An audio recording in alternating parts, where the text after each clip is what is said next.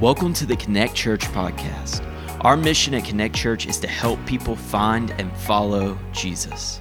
For more information on who we are and how we're doing just that, visit my connect church dot c c. Now, let's jump into this week's message from Pastor Blaine. Well, good morning again. As we continue to get settled into the room, let me uh, ask you to turn to Philippians chapter two. Philippians chapter two, and we have been in the process uh, of talking about discipleship. I know the Lord is has actually been teaching me a great deal about discipleship, and some of that I just I can't help but uh, to share, obviously, because I do believe that it's going to impact our future. We know that I mean, just, I'm just more and more convinced that the Lord has a plan for uh, for our future as a church, and certainly as His kingdom. And so we want to make sure that we are ready when God calls us. We are we are already fully trained to be able to do what He has called us as empowering us to do. So we kind of left off last week, and I don't want to rush through it, but I also don't want to belabor it. So much of this, I know there is redundancy, okay? I recognize that. But there's something to be said about redundancy in that the more often we hear something, the more it kind of can marinate in our spirit. And so I'm not really going to be apologetic for saying the same things numerous times, but I, but I do want us to make sure that we're listening and we're praying through it, and we're not just coming to church and sitting through sermons. To be honest, there's not a whole lot of empowerment of coming to church and just sitting through sermons. Empowerment is the application and the empowerment of the Holy Spirit. That's where we find growth and sustainability. So in Philippians chapter two, beginning in verse five, I'm not, I don't know if I'll read, well, I'll just go ahead and read it. Have this mind among yourselves, which is yours in Christ Jesus. And we're familiar with the passage when it says, have this same mind in you that was also in Christ Jesus, or have the mind of Christ, who, this is very important, who, though he was in the form of God, did not count equality with God a thing to be grasped. But he emptied himself by taking the form of a servant, being born in the likeness of men, and being found in human form, he humbled himself by becoming obedient to the point of death, even the death on a cross. Now, what I want to do is I want to stop there for a moment and kind of break this down as it relates to discipleship and certainly disciple making. So what Paul does here is he gives us a glimpse into the solution of how God himself could become man and dwell among us, how Jesus could have dual natures at exactly the same time. Jesus was not fifty percent God and fifty percent man. That would allow him to move into deity and to move into humanity as it suits his will. But what Jesus Uh, Paul tells the church at Philippi here exactly how Jesus operates. And it's this constant dissension that I want you to notice how this happens. Jesus actually took on the form of a man, right? That's what Philippians tells us. Jesus t- takes on the form of a man. In fact, John even says that he became flesh and dwelt among us. That's his first dissension. And then as a man, he humbled himself to the death on the cross. That's a secondary descending, right? This is uh, incredible of how Jesus just keeps in his obvious deity, takes on humanity, and, and this passage says it goes a step further, that while he was human, he emptied himself of his deity. Now, does that make Jesus not God? Of course not. Jesus is God. But he veils or cloaks, empties himself of that. It's so important. This word that Paul uses is the Greek word morphe. We're familiar with this word in English. It means to morph. What does morph mean? To morph means to change natures, to be in one nature, to, to become another nature or substance. Something that morphs is one thing and becomes something completely different. That is a A morph, right? So I want you to look at this verse. In uh, first, in verse six, it refers to the morphe of God. The second time, in verse seven, he talks about the morphe of man. Both of these verses are referring to Jesus. What he says is, being in the morphe, the nature, the substance of God, he took on the substance of a man. Now, this Jesus, Paul also says, being in the very morphe of God, he did not consider equality with God something, now the Greek would say, something to be used to his own advantage. He didn't take advantage of his deity while he was human. Now, this seems like a strange sermon when we're exalting the deity of Jesus, but the truth of the matter is what Jesus is doing throughout his entire ministry is showing us what we can, how we can live when we are empowered by the Holy Spirit. Jesus being fully equal to God in every way. The difference is Jesus did not have a sin nature. Again, we've talked about that last week and in previous weeks. Jesus did not dip into his deity to live out his humanity. Now, what Jesus from page one all the way through begins to reveal to us is that he had specific resources that he counted on and depended upon in order to be able to live that out. Now, again, I'm not going to take a whole lot of time to uh, to to go back through all of these things, but remember, there were at least three things that Jesus counts on, and uh, and and Scripture bears these out. Number one is the Holy Spirit. Jesus was led by the Holy Spirit. Jesus was filled by the Holy Spirit. Jesus was taught by the Holy Spirit. Jesus was encouraged by the Holy Spirit. Jesus was taught by the Holy Spirit. Over and over and over, we see these things throughout the life of Jesus. He also depended upon prayer. Did you know that more than forty times Jesus retreats to a desolate place for prayer? And we think of Jesus being in this hurried ministry of healing everybody, but there's actually more evidence that Jesus spent time in prayer than he did out in, in public places like that. The last thing that Jesus used, or, or the next thing I guess I should say, is the written word of God. From the very beginning, Jesus had a remark, was taught by his mother and father. We know that. He was uh, in a... In a uh, In, in stature and also in maturity and in wisdom. Jesus was raised by them. They had a high devotion to the Word of God. Jesus then, in over ninety occasions in Jesus' teaching, Jesus actually quotes from the Old Testament. And so Jesus had the Holy Spirit. Jesus devoted himself to prayer. Jesus also had the written Word of God. Now we know that apart from the Holy Spirit, the written Word doesn't make sense to us, right? Scripture even says that. To those that are not Christians, it's folly. In fact, the cross itself is, is folly. Now, we also know that without prayer, we Scripture itself says this uh, numerous times, that without the Holy Spirit's empowerment in us, God doesn't hear the prayer of the uh, of the unrighteous. God doesn't hear the... There's, there's several times, at least seven different situations in which God will not hear. And one of them is the way that we pray is in the Spirit through the Son to the Father, right? Well, the very beginning of prayer is in the Spirit. So if you're not in the Spirit, it's going to be kind of difficult to pray.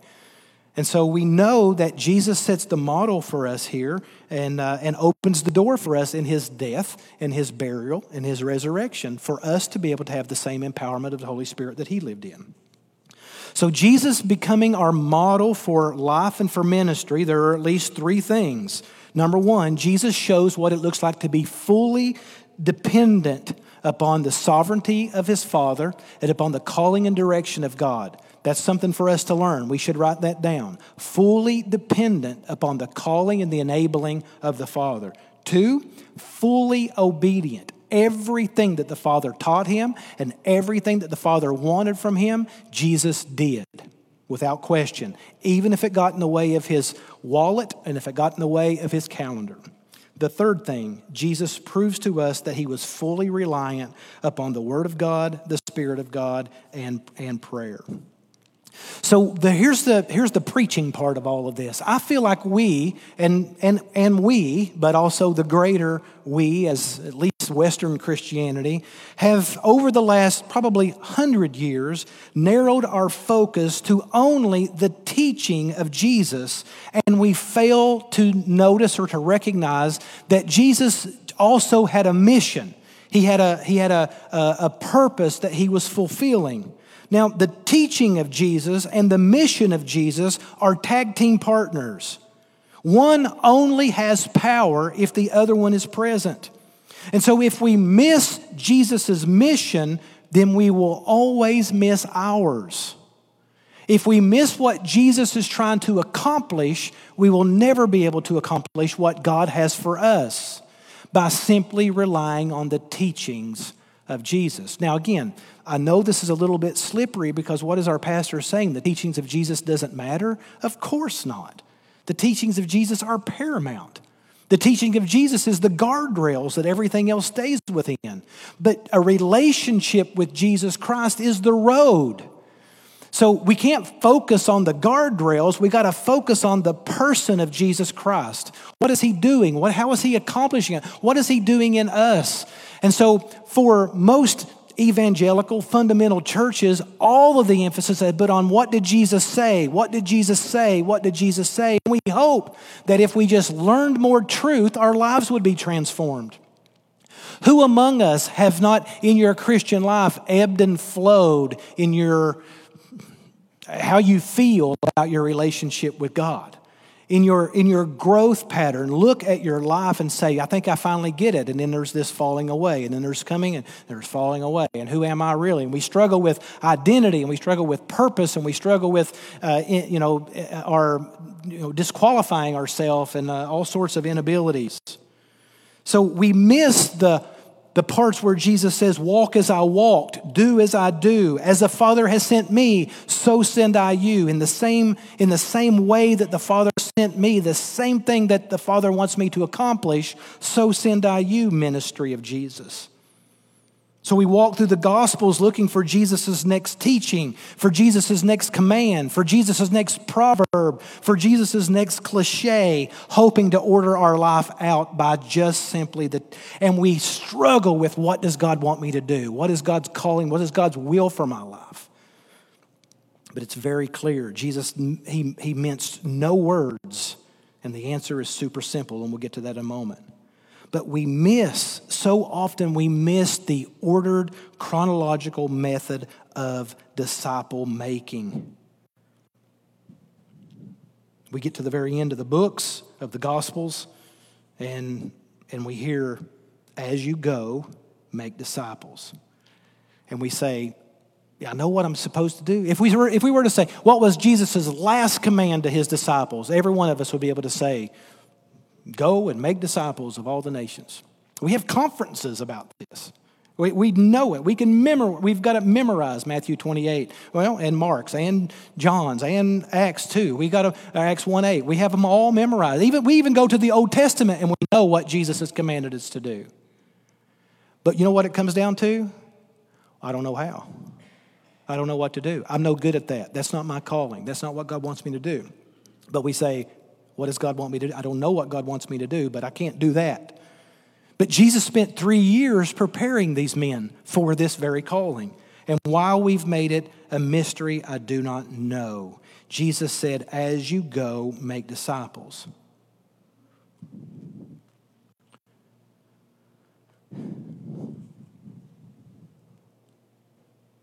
What does it mean to make a disciple? Well, we focus on discipleship. We would say, what is a disciple? Someone who walks after Jesus.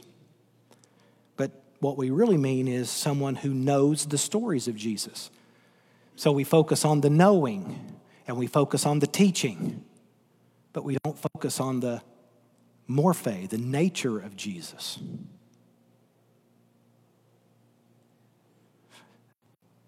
And maybe I'm, maybe I'm the anomaly, and I'm And maybe maybe you're the preacher today, and I'm simply just confessing. I'm not. I honestly don't know.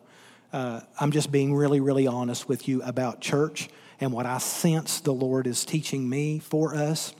You may be light years ahead of me, but what I have sensed is a conviction of the Holy Spirit is that we have had a relationship, many of us for decades, with the teaching of Jesus, but not with Jesus himself.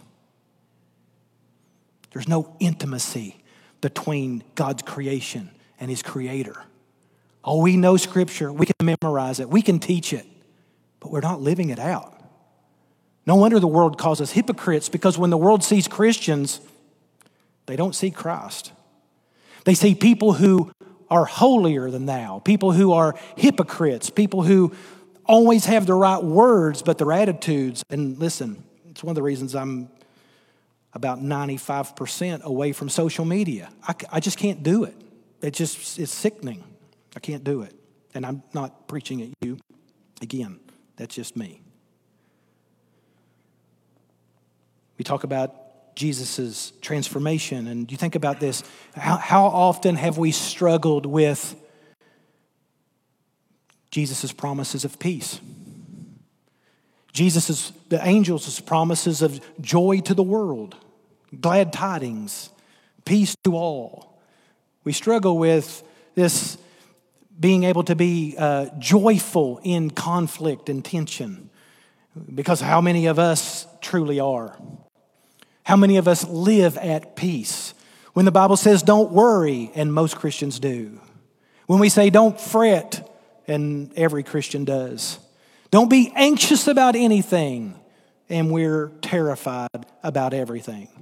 Wait a minute. The teachings of Jesus and the minds of Jesus' people don't match up. Am I the only one that sees this? Would you just let me know I'm not the only one? Thank you. And I'm not saying that to preach to us. I'm saying that they're, they're, they're e- either God is a liar or we're misunderstanding some things. Let me tell you some things about peace, for instance. Jesus says, "My peace I leave with you," right? He didn't say it's here. It's himself when he said, "I am with you always." Jesus is the Prince of Peace. If you're expecting the Word of God to bring peace in your life, it doesn't work. Another study, another sermon, another lesson will not provide peace. Jesus does. Not Jesus' teaching, Jesus. But how do I know if it's Jesus? That's where Jesus' teaching comes in. To know for sure that that's Jesus. That's what Jesus said. That's what Jesus did. That's where, that's the guardrails. That's the testing of the spirits to see if it be of God. But we need a personal, how many times have you said, you need a personal relationship with Jesus Christ? Well, what do I do? Read your Bible. That's not a personal relationship with Jesus Christ. We need to cultivate intimacy with him. Sit in the room with him. Hear his heartbeat. Watch his chest beat. Watch the compassion as it moves within him. And then I think we can end our day on a soft pillow with a, a good, peaceful, joyful conscience.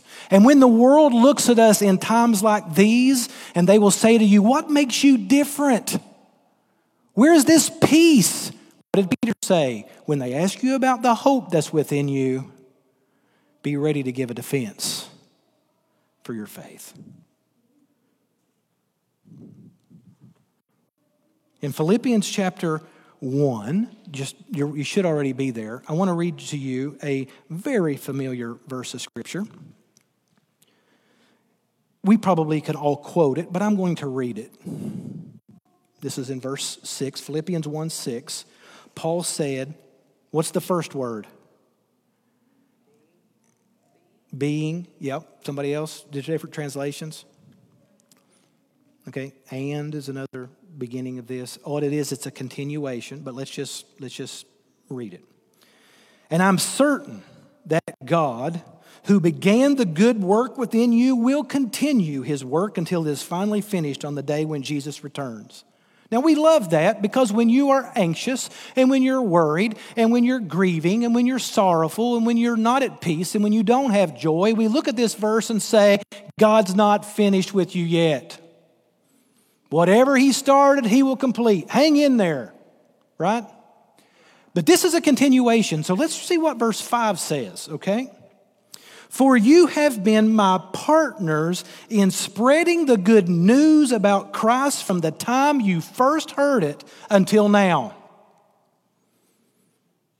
That's the verse preceding. So if you want to know the context of he who began a good work in you will complete it, it goes back to a partnering with Jesus Christ in giving out the good news of Jesus Christ. That's where that promise comes in, because it's like a kick in the teeth to be a partner with the gospel of Jesus Christ, because sometimes the world don't want to hear that.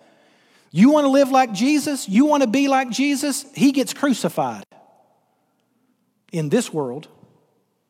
He gets crucified. I don't know if you've read that far in the Gospels. It's, it's, it's pretty gory. But you know what? You can't have a resurrection without a crucifixion. And that's where the joy that was set before him, he endured the cross. All right? All that's, all that's simple. But here's what I'm saying, is that what Paul is talking about Church of Philippi is here's how you grow into Christ-likeness. Here's how you grow to be more like Jesus. Partner with the good news of Jesus Christ. What is the good news of Jesus Christ? Well, the gospel of Matthew, the gospel of Mark. No, no, no, no. No, the good news is not the written word. The good news is a relationship with Jesus Christ. Emmanuel, God with us. The good news is, and lo, I will be with you always, all the way up to the very end. That's the good news. He's for you. How do I know he's for me? Because the word says so. The word says so.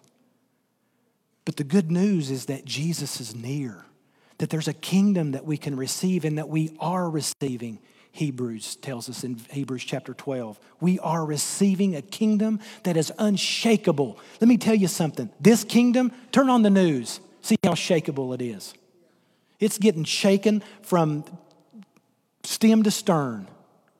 Everything that we've ever thought we could count on, we wonder, what in the world is going on? The people, relationships, families, it doesn't matter. Everything is crumbling. But there's a kingdom that's unshakable. And we're receiving it. And when we receive it, we give it away. Here's the problem with, and I, I want I want us to be able to understand this, and, and I know it sounds like I'm angry. I'm really not. I'm very, very passionate about this because it is slowly and incrementally changing my life and my relationship to, well, the perspective that I have of, of the world and of people. Listen to what First John chapter one, verse three says, that which we have seen and heard declare we unto you, that we may also have fellowship with, that you may have fellowship with us, and truly our fellowship is with the Father and with his Son, Jesus Christ. Listen to what John is saying, that the fellowship that Jesus had with the Father, that's in his deity, that relationship that Jesus had, here's what John says, Jesus gave that relationship to me. So the relationship that Jesus had with the Father, he opened the door for me. The relationship that Jesus had with the Spirit, I have that now. He placed his morphe into me. Now, he had to take on mine first, but he finished it, and he completed it, and he opened the door for me. Now I have the nature of Christ in me. Isn't that beautiful? And then he says this, that which we have seen and heard, we declare that to you. This becomes the ministry of people who are born again in the Spirit. You have to be, well, let me say it this way. The only time that you have to worry about disciple making is when Jesus is in you. It's the only time you have to worry about it. And I think we've complicated it. Truth of the matter is, if if you are truly born again, it's like, oh man, I, I know I know what some of you may be thinking. I just, this is intense, and I don't know that I, all you got to do, all you got to do is be aware that Jesus is in you. That's really all you have to do to be a disciple maker. In fact, what he says is, as you are going, make disciples. It's not complicated. Just be consistent in your walk with me. Just be not with, mem- I mean, again, I'm not, I'm not against memorizing scripture. It's incredibly important. What I'm saying is, don't let your relationship just be with truths. Jesus said, I am the way, the truth, and the life, right? He is the truth. So our relationship is with Jesus. So if your relationship with Jesus, I mean, if you're communicating with him, you're spending time with him, you're learning him, you're having his mind in you, just live. Jesus is coming out. Just live for his glory, and his glory will go through you. But when we make ourselves the end user, we become stagnant, and we ebb and flow in stagnation. Good days, bad days. We've got to learn to walk as Jesus walked. If we claim, if we claim to know him, then we will walk as Jesus walked, not believe what Jesus taught. Walk as he walked, because if you're going to believe, then you will walk as he walked. You will live as he walked. Learn to listen for brokenness. Now, I'm going to shift a little bit here, and then we'll go back, but I know some of you say, listen, if this is a, if this is a message about evangelism, I'm terrible at sharing my faith. It, it's really not. It's about learning how to live Christ-centric, learning how to be aware that Jesus is in the room with you. That's that's really what we're talking about, learning how to how to be aware of what Jesus is wanting to do in the life. So how do I know what Jesus is going to do at any one moment?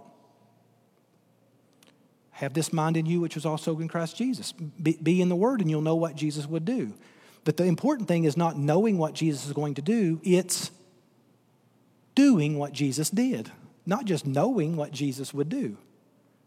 Well, we're great at Bible trivia, but we're not great at applying it in our daily lives. Amen? Or in our daily emotions and attitudes. That's where... If you've been a Christian for very long, I think that's where a lot of us really get hung up. It's not in the mortal sins. It's in the, I can, because, you know, honestly, if you live any kind of morality, you can kind of fake spirit-filled living.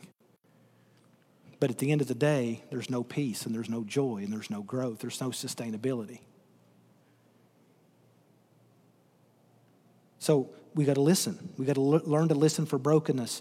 And we got to learn to listen to what would Jesus say, what would Jesus do in any given moment in our day? Because if you believe that Jesus orders our steps, that's another verse. We all have that memorized, right? Man makes these plans, but God orders our steps. We know that, right? Proverbs is very clear about that. I love that verse, in fact. But if I'm convinced that that's true, then here's what's going to happen. Then I know that every step I take, God ordered it.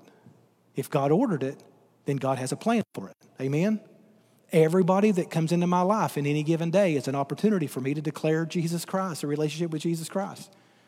Don't get hung up on your work, and don't get hung up on your family, and don't get hung up on your neighborhoods, and don't get hung up in your money, and don't get hung up on all the things that we value, because those things will all order themselves out if you're walking with Jesus like Jesus.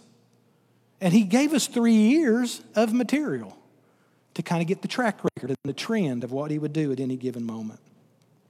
So here's, here's a beautiful thing. For those of you who are still on the brink and say, I know that's the right thing, but I'm still just, you don't know my insecurities and my inabilities. You, you're right. I know mine, and I so I know kind of how we feel. God gave us a very, very precious gift that I don't think we use appropriately.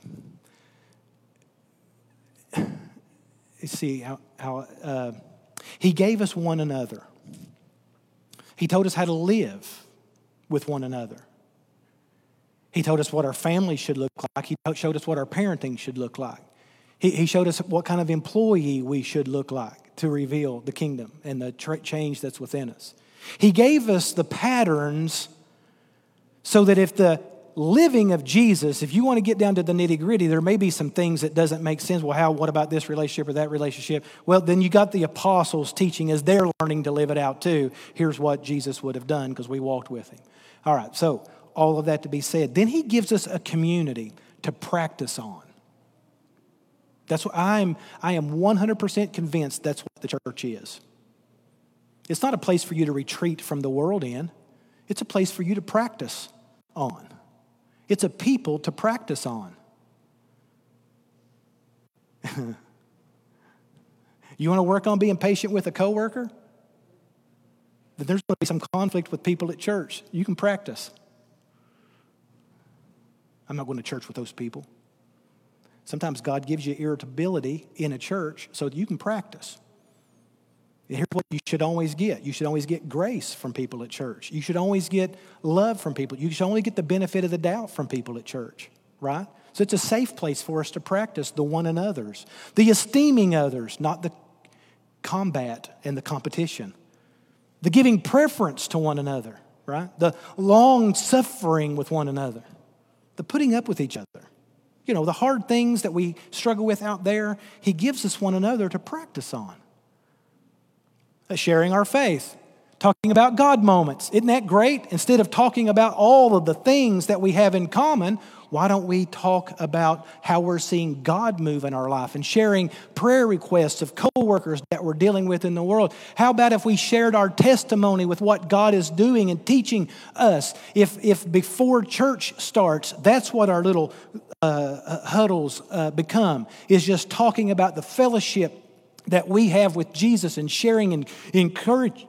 Excuse me, encouragement with one another and lifting each other up. How much better would we be out there if we were at least that good in here? But you know what we hear today? I don't need to go to church to be a Christian. Well, you know what? Yes, you do. Yeah, you do. Because I can tell you, if you don't have one another to practice on, you sure ain't getting it done out there. We ain't getting it done out there anyway. I don't really... You know, it's two things you don't talk about, politics and religion. Well, let me tell you what. Right now, perfect time to talk about it because everybody's going to be equally mad about all of it.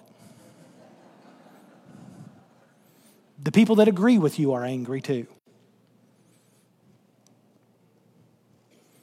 In Matthew chapter twenty-eight, Jesus says, I have authority. All authority in heaven and earth has been given to me. And what does he do? These are paradoxes because then Jesus sends them out with authority.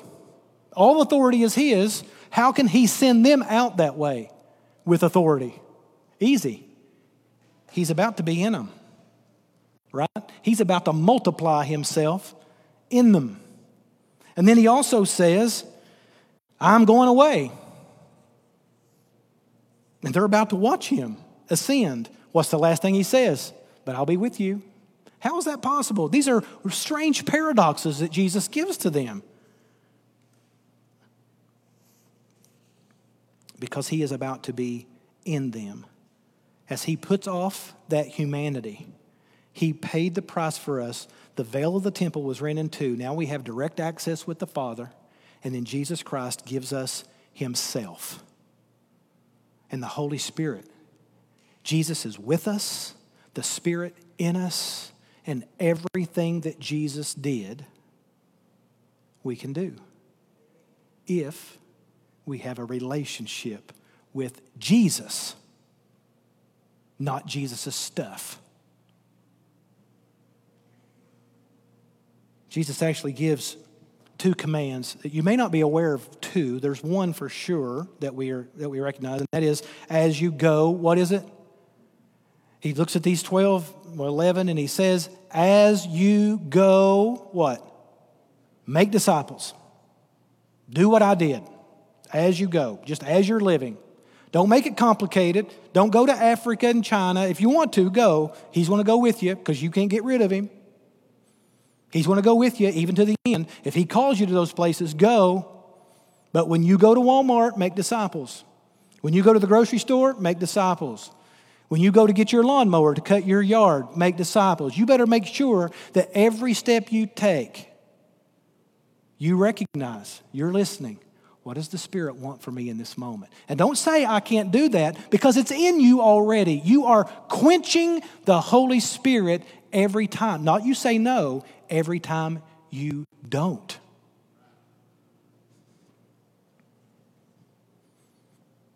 Make disciples. Did you know that seventeen times in all of the Gospels, we find Jesus ministering to the masses? seventeen times. That's a lot. But forty-six times we have him talking to the twelve. Jesus' ministry actually follows along with what he tells us to do. And the seventeen times that he's ministering to the masses, his attention is on them. Watch me as I do this, because in three years, you're going to be doing this. So watch me. Sit there and watch me. Now, if you don't watch the chronology of Jesus' life, you'll miss it. When you focus on teaching, teaching, teaching, you'll miss the process of disciple making. So here's the three verbs: go, baptize, and teach. It's easy. We won't get into all of those, but the going is as you go. We've already talked about that. Baptizing really isn't about water, although it is a great symbol of not just being clean, but of, of life, of death, and of resurrection. And so we practice, I believe, as an essential to public identity with Jesus Christ.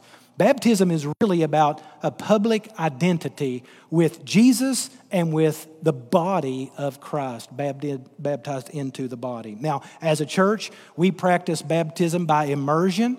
And so if you've ever been baptized by immersion, we recognize you as a member of the body of Christ already. You're already a brother and sister. Some churches say you have to be baptized into their local body. We we don't we don't teach that. We believe there's one body. We're just one of those. Uh, the, the the third verb is to teach. And so this is the teach what? To teach what they Jesus taught them, to be like him. So it's not teaching just the commandments of Jesus. It's learning Christ-likeness. But here's the second command.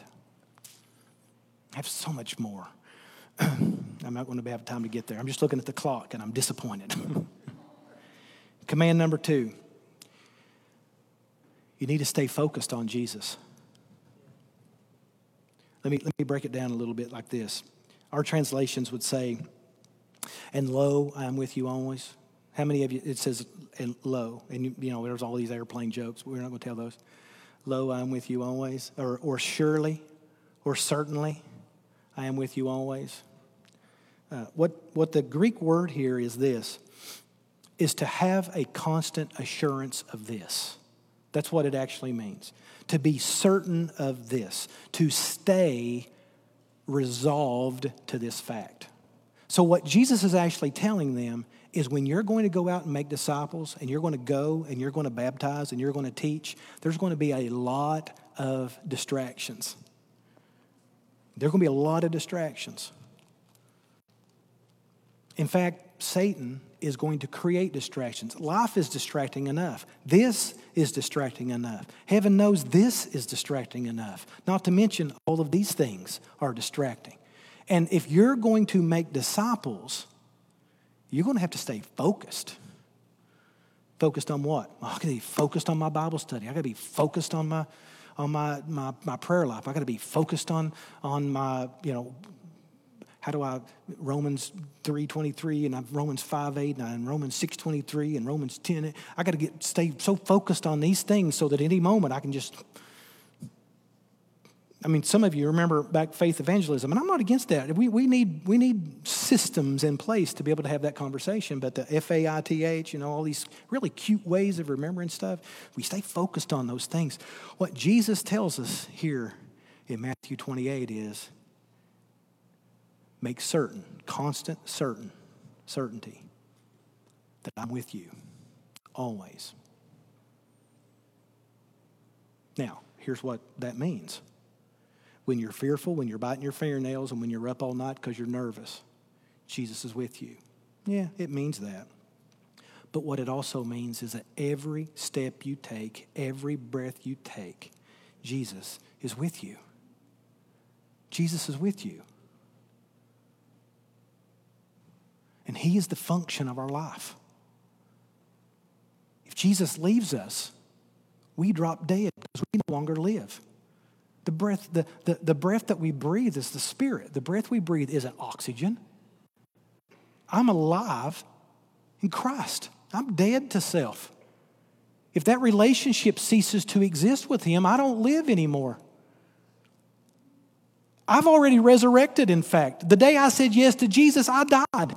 And immediately the Spirit entered into my spirit. And now he is my coming and going and my living and my being.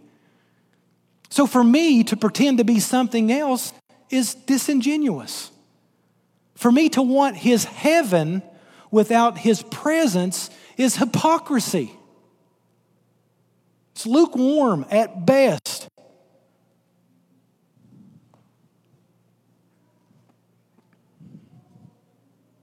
So, what does it mean? Well, it means for us that we, let me just say it this way, then I'm going to close, okay? I'm going to try to close.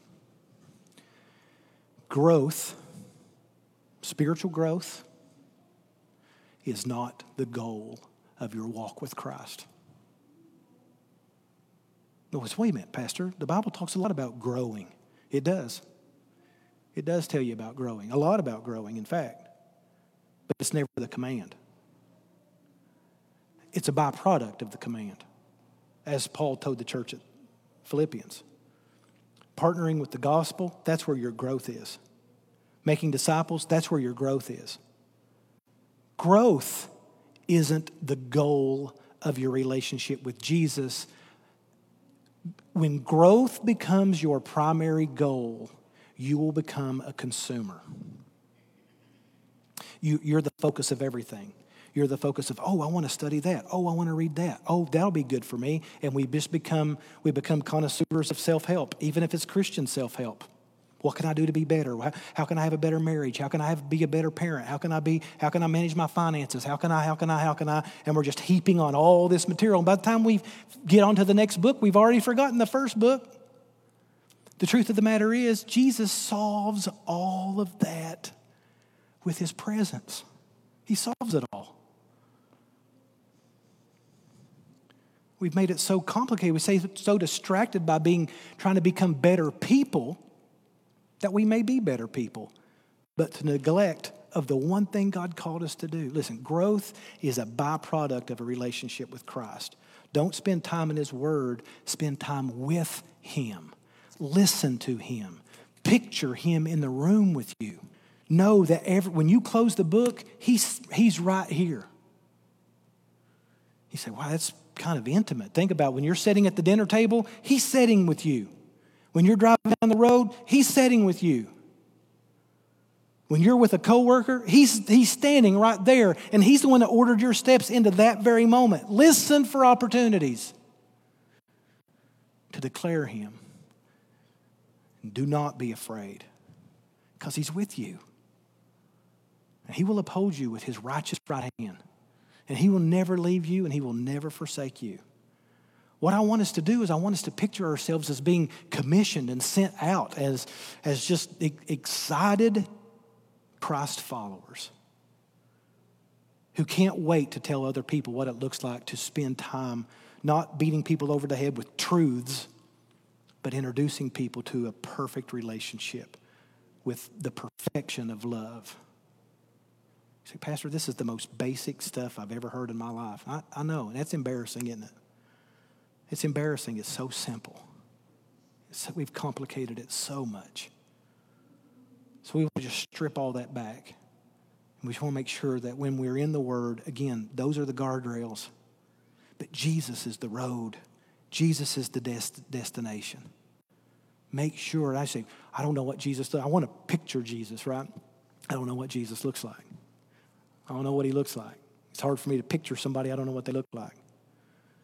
We need to Sit, get past all of that and just recognize that he is with us. This is why I think Paul would say, pray without ceasing. How can I pray without ceasing? Just know he's always with you. Just always be talking to him. Just, just have this continual conversation with Jesus. I'm just telling you, it will bring power into your life, and it will change the lives of those around you. And that's what we're called to do.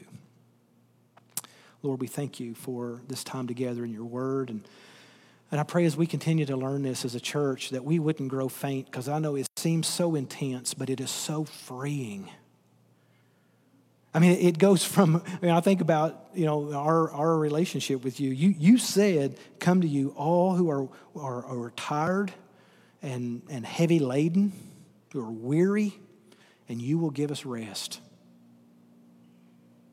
Because your yoke is easy and your burden is light. And in some strange way, Lord, we are weary and we are heavy laden and we love you and we are harassed and helpless. We are busy, we are anxious, we're frustrated, we're angry, we're bitter, we're, we're everything you said that you don't bring. So somewhere or another, we're not doing this right. And if there's ever been a day where it is more clear, where where the, the kingdom of, of God looks so different from the kingdom of man, it would be right now in our lifetime. So Lord, I pray that we would cultivate this relationship with you and that our, our sin would not be a barrier. We know that you've satisfied that debt. So Lord, may we put on holiness. Lord, you are our defense. You are our righteousness. not ourselves. So, Lord, I pray that as we are mandated to wear masks, I pray that we would take at least one of those off. That mask that we wear, that smile that we show, it's not real. Lord, I pray that we do away with it. I pray that we would just simplify and that you would be enough.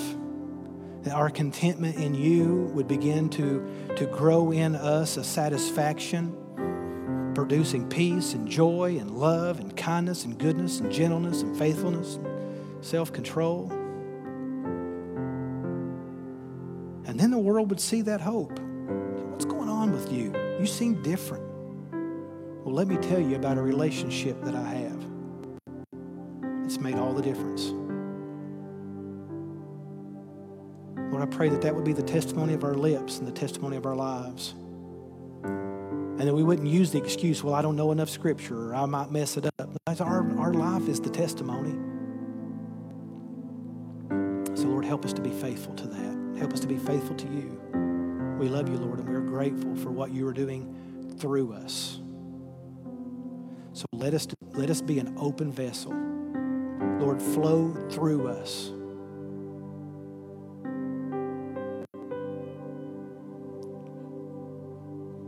I want you this morning to, to just pray that. It's a simple prayer, but don't pray it because I'm asking you to. I want you to simply say, Lord, teach me, flow through me. We have become so great at praying that God would flow into us. That all the blessings that we have are to us and for us. But the truth of the matter is, is everything we have in Christ is through us. So may we have this mind that was also in Christ Jesus. Lord, flow through me.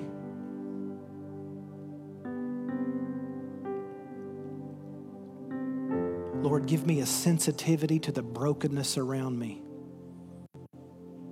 Church, I think of how often Paul, I mean, whew, strong Paul, how often these churches that he started in the midst of severe persecution would say and pray that I would have boldness. I mean, if Paul had to pray for boldness, certainly we're going to be distracted and grow weary and tired. So all, you know, you, go, you look through the scripture and you see how often Paul was having to spend time with Jesus, even if it was forced time from time to time. Lord, give me a sensitivity to see and to hear, to be aware. I pray for a conviction over us that when we're not spending time with Jesus, we would be mindful of that. So, Lord, have your way with us. Have your way through us. That the nations may know who you are. That the nations may have the same opportunity for contentment and satisfaction in your kingdom. And may we not get distracted. May we not get too busy living our lives that we forget that we're actually living yours. In Jesus' name we pray. Amen. If you need help finding or taking your next step, send us a message at hello at my connect church dot c c.